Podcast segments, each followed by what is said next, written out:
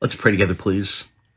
Heavenly Father, I pray that you would speak to us and that we would hear you. I thank you for your word. I thank you that it is true. I thank you that Jesus really did come to be you in the flesh.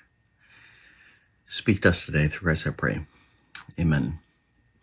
When Creed Branson was on staff, from time to time we'd have a meeting, and after the meeting he'd say, You know, Brett, we've got a lot of wood to chop, which was Creed's way of saying, There's a lot of work to be done. I thought of that line recently when I read the headline that says, Most Americans don't believe Jesus existed before the manger. Now, the news wasn't all bad. According to Lifeway research, most Americans believe that Christmas celebrates a real event, that Jesus really was a person who, who, who was born on Christmas Day, but they don't believe that Jesus came to earth as God. Three out of four Americans say they believe that Jesus was born in Bethlehem. Even more say they believe that he was the son of God in some way. Most just don't believe that he existed before the first Christmas morning. According to Lifeway study, more than 9 in 10 Americans will celebrate Christmas. That's good news. For most of those celebrating, they believe it's historical accuracy. More than 7 in 10, 72% actually, say that uh, Jesus uh, was born in Bethlehem more than 2,000 years ago, and 20 only 27% disagree with that or aren't sure. Most Americans, 80%, agree that Jesus Christ was the Son of God the Father. 20% disagree or aren't sure. 41% say that God's Son existed before he was born in Bethlehem. 41%. But a full 50% disagree or say they aren't sure. That reminded me of a conversation that I had a couple of years ago with somebody that I really care about. We were talking about uh, what does the Bible say about homosexuality? And she was saying, well, she doesn't believe that homosexual sin is wrong because Jesus never talked about homosexuality or homosexual sin being wrong. And I said to her, well, actually, in the New Testament, whenever Jesus talked about adultery, he was including in that um, sexual sin. But then I said, Jesus also wrote the Old Testament. And on several occasions in the Old Testament, the Bible's very clear that God condemns homosexual sin.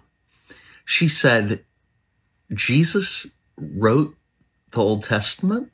And I was like, yes, Jesus existed before he was born.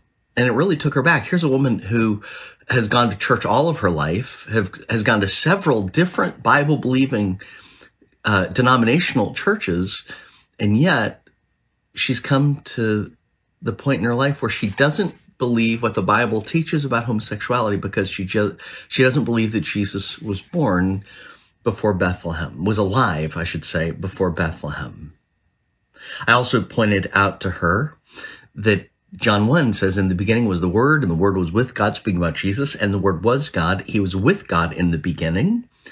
All things were created through him, and apart from him, not one thing was created that has been created.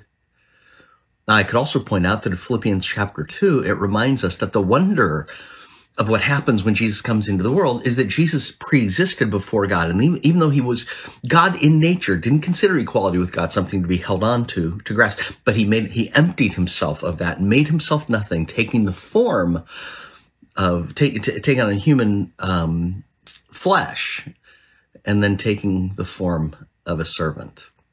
See, what we believe about Jesus before Bethlehem really matters. And if most people in the United States, if at least half don't believe that Jesus existed before, before Bethlehem, there's a lot of wood to chop.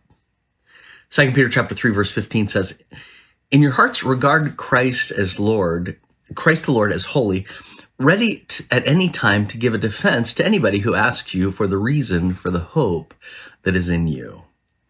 But we live in a world that desperately needs Jesus, desperately needs the hope and the truth that comes from Jesus alone.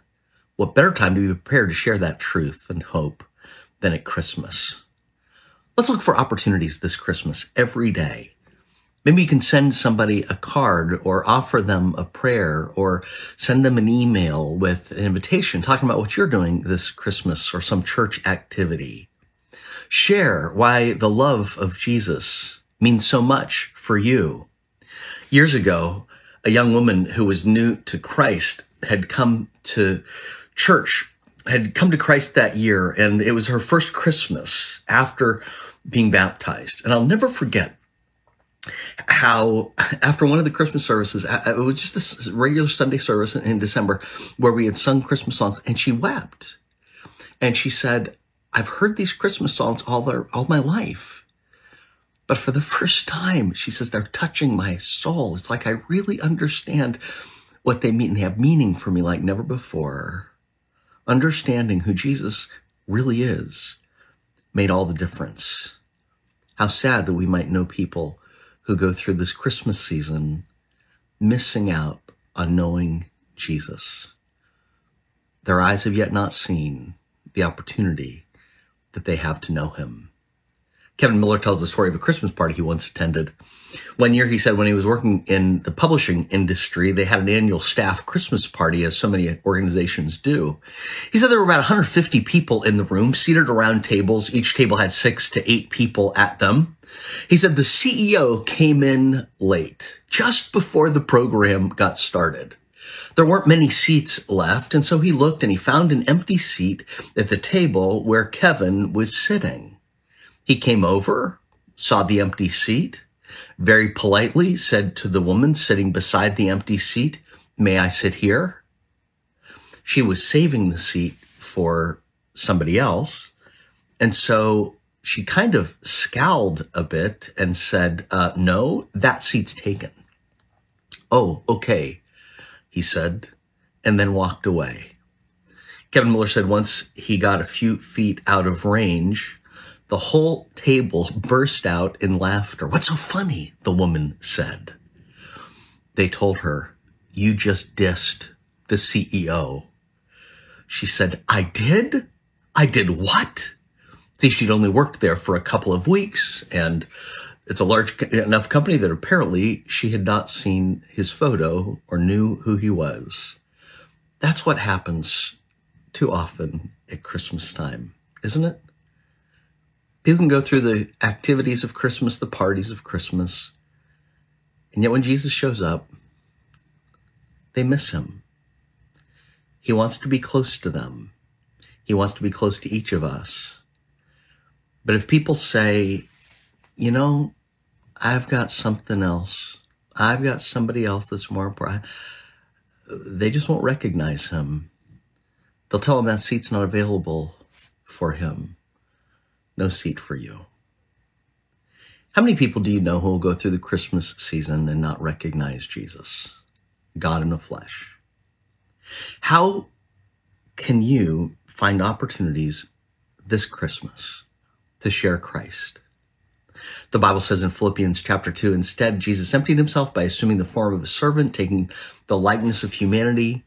And when he had come as a man, he humbled himself, becoming obedient to the point of death, even death on the cross. For this reason, God highly exalted him and gave him a name above every name. So the name of Jesus, every knee should bow in heaven and on earth and under the earth, and every tongue confess that Jesus Christ is Lord to the glory of God the Father. For this reason, God highly exalted him. For this reason, this Christmas, will we highly exalt Jesus. How will we lift him up to those around us? How can we share Jesus with our friends? Is there somebody you can invite to a Christmas service, to a Christmas activity? Maybe somebody you can just ask, hey, how can I be praying for you this Christmas? And see what God does.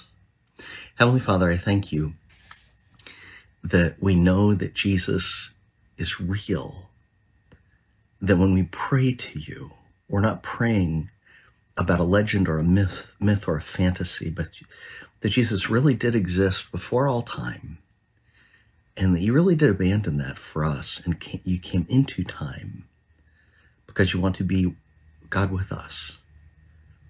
Lord, help us to have eyes to see those who are missing out on knowing you. Help us to do what we can to highly exalt you this Christmas. Through Christ I pray. Amen. Well, Merry Christmas a few days early.